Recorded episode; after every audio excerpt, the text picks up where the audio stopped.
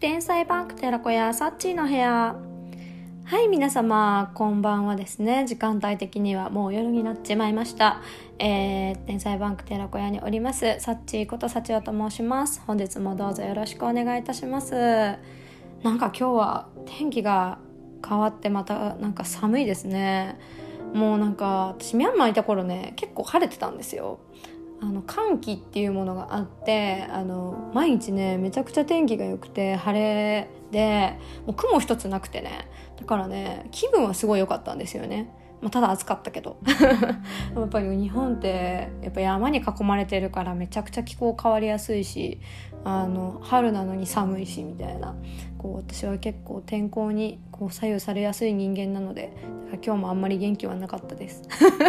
でも今日も頑張って生きてます。皆さんも生きてますか？はい、えー、健康に生きていきましょうということでね、えー、今日はねあのー、まあ、ちょっとしばらくミャンマーシリーズってことでお送りしてまして、まあ、これもいろいろご質問いただいててからなんですけど今日ちょっと質問とは関係なく自分がちょっと話してみたい話をしようかなとそして新コーナーを解説しようかなと思っておりますえー、題してですね、これどないやねんっていうコーナーです。ネーミングセンスないのかな私。あの、私ね、よく怒るんですよ。あの、天才バンクだと、やっぱみんなこうポジティブをね、連鎖をやっぱ大事にされてるし、私もそれがすごいいいところだと思ってるからこうなかなかねこう怒りは爆発させないんですよ。こうポジティブに言って前向きにしていこうっていう感じなんですけど私あの、結構ねいろんな問題に対して突然ムカつくんですよ。でそこの根源がツイッターでツイッターってこうなんかあのランキング今のなんかヒットワードみたいなやつバーって流れてくるじゃないですかであそこでやっぱこう最近やっぱコロナだから特になんですけどこうやっぱ政府の対応が遅いだとかなんかマスクがうんぬんだとかなんかそういう諸問題がバーって流れてきてであれでパッパパッパ見ていくとやっぱもういろいろムカつくんですよいろんなことに対して。でまあ私このムカつくっていう感情は私はとてもいいと思ってて私本人はめっちゃ疲れるんですけどこの私が何かを考えるきっかけってやっぱり怒りからなんですよね。こうなんでこういう対応になるんですか？とかなんでこんな発言をこの人はしてしまうんだ？とかなんか何かの問題意識で何がこれ怒りポイントなんだろうってちゃんとこう噛み砕いて考え出すんですけどだから私の問題意識ポイントって怒りなんでまあこれどないやねんみたいな話っていうのを、まあ、このラジオの中でもしてってもいいのかなと思ってちょっとやってみようかなと思っております。はいというわけで、えー、今日はですね私が本当に最近ムカついてツイッターでもつぶやいて結構いろんな人からいいねをもらった同意をいただいたっていうことだと思うんですけど問題をねちょっと語りたいと思いますえー、っとあの最近あ私 YouTube めちゃくちゃ好きであの引きこもることも結構好きなんですねこう見えて。なんか元気いっぱいだからアウトドア派って思われるんですけどまあもちろんアウトドアも行くんですけどなんかその反応で家に引きこもりたい日とかがすんごいあってね。あの そうなんですよ。その極端なんですよね。引きこもる時は本当に一日中ずっと YouTube 見てるみたいな。まあちょっと YouTube の話はまた今度したいんですけど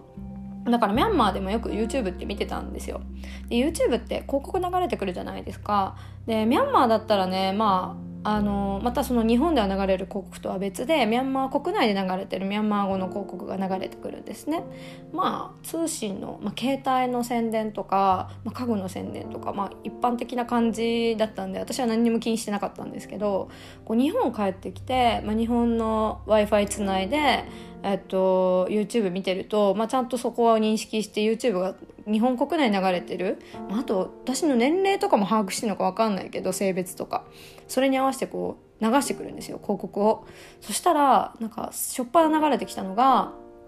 こうなんか私は何々みたいなこう若々しい20代の女の子が漫画で出てきてでなんかイケメン彼氏と来月結婚しますみたいな。結婚式が来月まで迫ってる。でも私はぽっちゃり体型だから頑張ってダイエットしなきゃいけないみたいなことをなんかほざくんですね。で、えっと、まあいいとして、で、でもある日、なんか結局私ダイエットがうまくいかなくて、どんどんどんどん太っちゃって、で、結婚式の当日にウェディングドレスがパチンってこうなんかバージンロード歩いてたらパチンって言ってあの、なんかホックが外れちゃって大惨事みたいな夢を見ちゃった。はあ正夢にならなくてよかったって言ってで私はこれで痩せようと思いますっつってなんかダイエット薬を推薦してくる広告なんですけどもうねめっちゃムカつくな私これ。本当に。もう最初見た時になんじゃこれと思って。であの、でなんか他にもねレパートリーあってなんか合コンでイケメンから告白されたみたいな。で私ぽっちゃり体型だしモテなかったからなんかすごい嬉しいみたいな。でその彼氏はえっとなんか罰ゲームでそのぽっちゃり系に行けよって周りに言われて告白したらしいんですよ。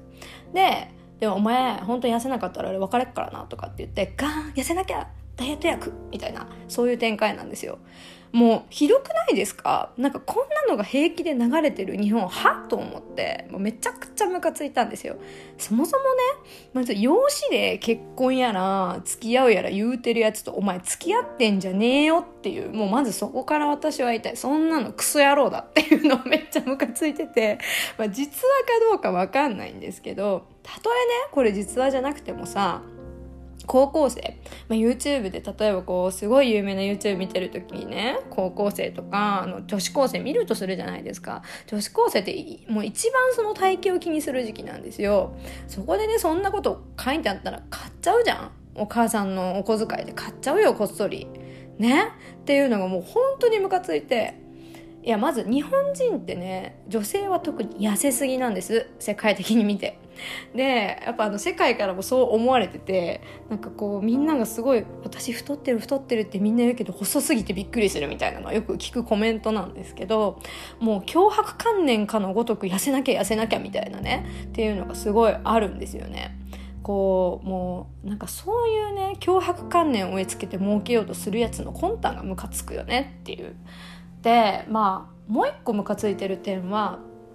やっぱその公共の広告とかになぜこう人格否定をするようなやつを出してくるのかと思ってでなんか日本人ってまあ、私も含め気をつけてることではあるんですけどやっぱこう女性とかまあ男性女性から男性っていうのはあるかもしれないけどなんか人の容姿とか、まあ、ともかくこうネガティブな発言をする人が多いなと。で私ミャンマー行った時もですねこう年上の男性が年下の女性になんか君痩せた方がいいよとか言ってるのよく見てたしでなんか私自身その体型じゃなくて全然違うところでいろいろあの言われてたんですね。まあいじりなんですけどみんな。例えば男性から「お前彼氏できひんや」みたいな結構一緒できんぞみたいなことを 冗談でね飲み会で言われるんですよ。でまああのその受け取った側は、まあ、いじりやなっていうのは分かってるしあのなんだろう怒りもできないけどだんだんね言われ続けるとあ私きっとそうなんだってなっちゃうんですよ怖いことに人間って刷り込みで。親にさなんかあなたは天才じゃないからみたいなことを言われ続けるとやっぱこうどんどんどんどん自信のない子に育つみたいなのと一緒でやっぱ悪気がないっていうのが一番ダメで悪気なくその冗談でもそういうことをバンバンバンバン言われ続けるとなんかだんだん病んでくるんですよ私それでね結構病んじゃった時期があってああんか私って本当に取るに足らない人間なんだろうなみたいなこと思ったりね。その子は気にしてない風でも絶対どっかで傷つくし自分はそういう人間なんだなって思い込んじゃうんですよ。でも日本社会ってそれが蔓延しとるなと思ってて。例えばこう謙遜っていう文化あるじゃないですか。ああの何々さんところのお子様すごいですわね。みたいなママ会があったら「いやいやそんなことないですよ。誰々君の家だってすごいじゃないですか」みたいなことを言わなきゃいけないみたいなね。もうあれはねやっぱ子供が聞いてるとさもろ受けちゃうわけですよ。そういうふうに。あ僕足らない人間なんだ。みたいなね。なんかそうなっちゃうから。やっぱ謙遜する文化って、まあ、美徳とされてるんですけどもうなんかより日本のなんでしょうね生きづらさをやっぱ助長してる文化の一個だなと思っていて。だからあのせめてねこうやっぱ他人に対してさそういうあなた痩せた方がいいやら結婚しろとか子供産めとかまあもういろんなこうあるじゃないですかネガティブワード、まあ、これはある書籍ではこう言ってて呪いって言ってました。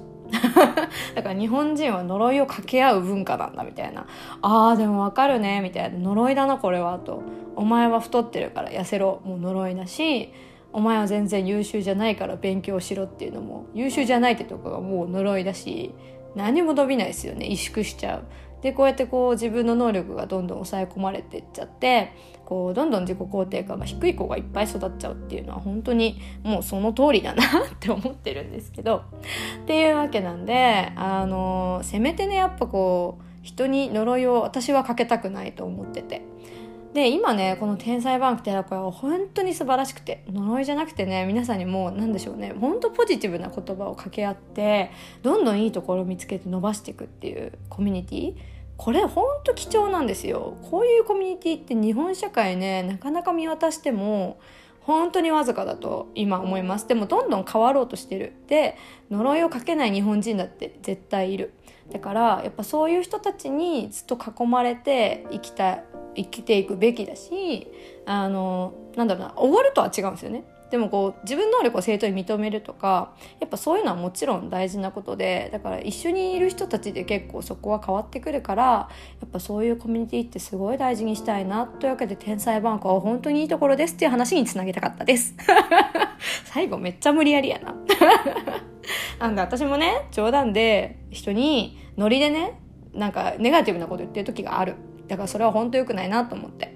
人に呪いをかけるのは本当にやめたいねっていう話を私はしたかったですはいっていうこれどないやねんっていう私のコーナーでございましたはい多分皆さんも結構同感してくれるところあったんじゃないかなと思いますはい。というわけで今日はちょっと怒りを爆発させるコーナーになってしまいましたが、いかがでしたでしょうか？はい。では今日もね、本日の一曲をご紹介して終わりたいと思います。えー、今日ご紹介する一曲はですね、えー、平井堅さんとフィーチャリングあいみょんで、怪物さんっていう今月出た曲です。めっちゃ新しい曲。私ね、別に平井堅もあいみょんもそんなにめちゃくちゃ普段から聴かないんですけど、これはね、もうイントロからすごい惹かれた。もう最初の1音ですごい惹かれるというかでこの曲さーって聞くとめっちゃむずいんですよこの曲なんか早口言葉で、あのー、リズムがすごい。刻ん、なんか音階も難しいし、そのリズムがやっぱ刻んでて、そこがこうまた聴き心地がいい曲になってるんですけど、これ歌おうと思ったらめっちゃむずいなって。まあ私結構その自分で歌えるかどうかっていう観点で聞いちゃうから あめっちゃむずい曲だわと思ってますでもね歌詞が良いこれ平井堅さん作詞してるんですけどなんか平井堅さん女性とねコラボする時ってなんかめちゃくちゃこう芯をついた歌詞を書くんですよね。なんか女性心分かってんなみたいな。でこの「怪物さん」っていう曲はえー、っとまあ女性側の立場に立って、まあ、好きな男性がいたと。でも振られちゃったか、まあ、失恋したか付き合ってたけど別れたか、まあ、うまくいかなかってその女性側がずっと未練を残してるっていう曲なんですね。でその歌詞の中であのー、普通さその女の人のがさ未練残ってる人がいたとして大体もうこいつお前は嫌いだ私の目の前から消えろ的なね曲は結構いっぱいあると思うんですよ。でも平井堅の何がすごいって結局はその男の人が消えるじゃなくて、その男をずっと引きずってる私、嫌だ、嫌いっていう曲なんですよ。ああ、なるほどねって。だから、本質に言ってるんですよね。その、お前嫌い消えろはもちろんそうだけど、結局の本質って、その、その人は結局悪くない。やっぱ相性の問題だし。で、その人を思い続けてる自分の気持ち消えてくれなんですよね。だから、あ、この人は本質にいった曲を書いてるなってすごい思ってもう歌詞にも注目して聴いていただきたい曲ですね。もう最近のスルメ曲です。ずっと聴いてますもんこれ。でもうあのそろそろ口ずさめるかなと思ってこの間口ずさんだ。全然違う音やってめっちゃ悲しくなったっていう感じです。はい。というわけでこれも一曲あのミュージックビデオもすごい素敵なんでぜひ見てみてください。それではまた次回お会いしましょう。See you! バイバイ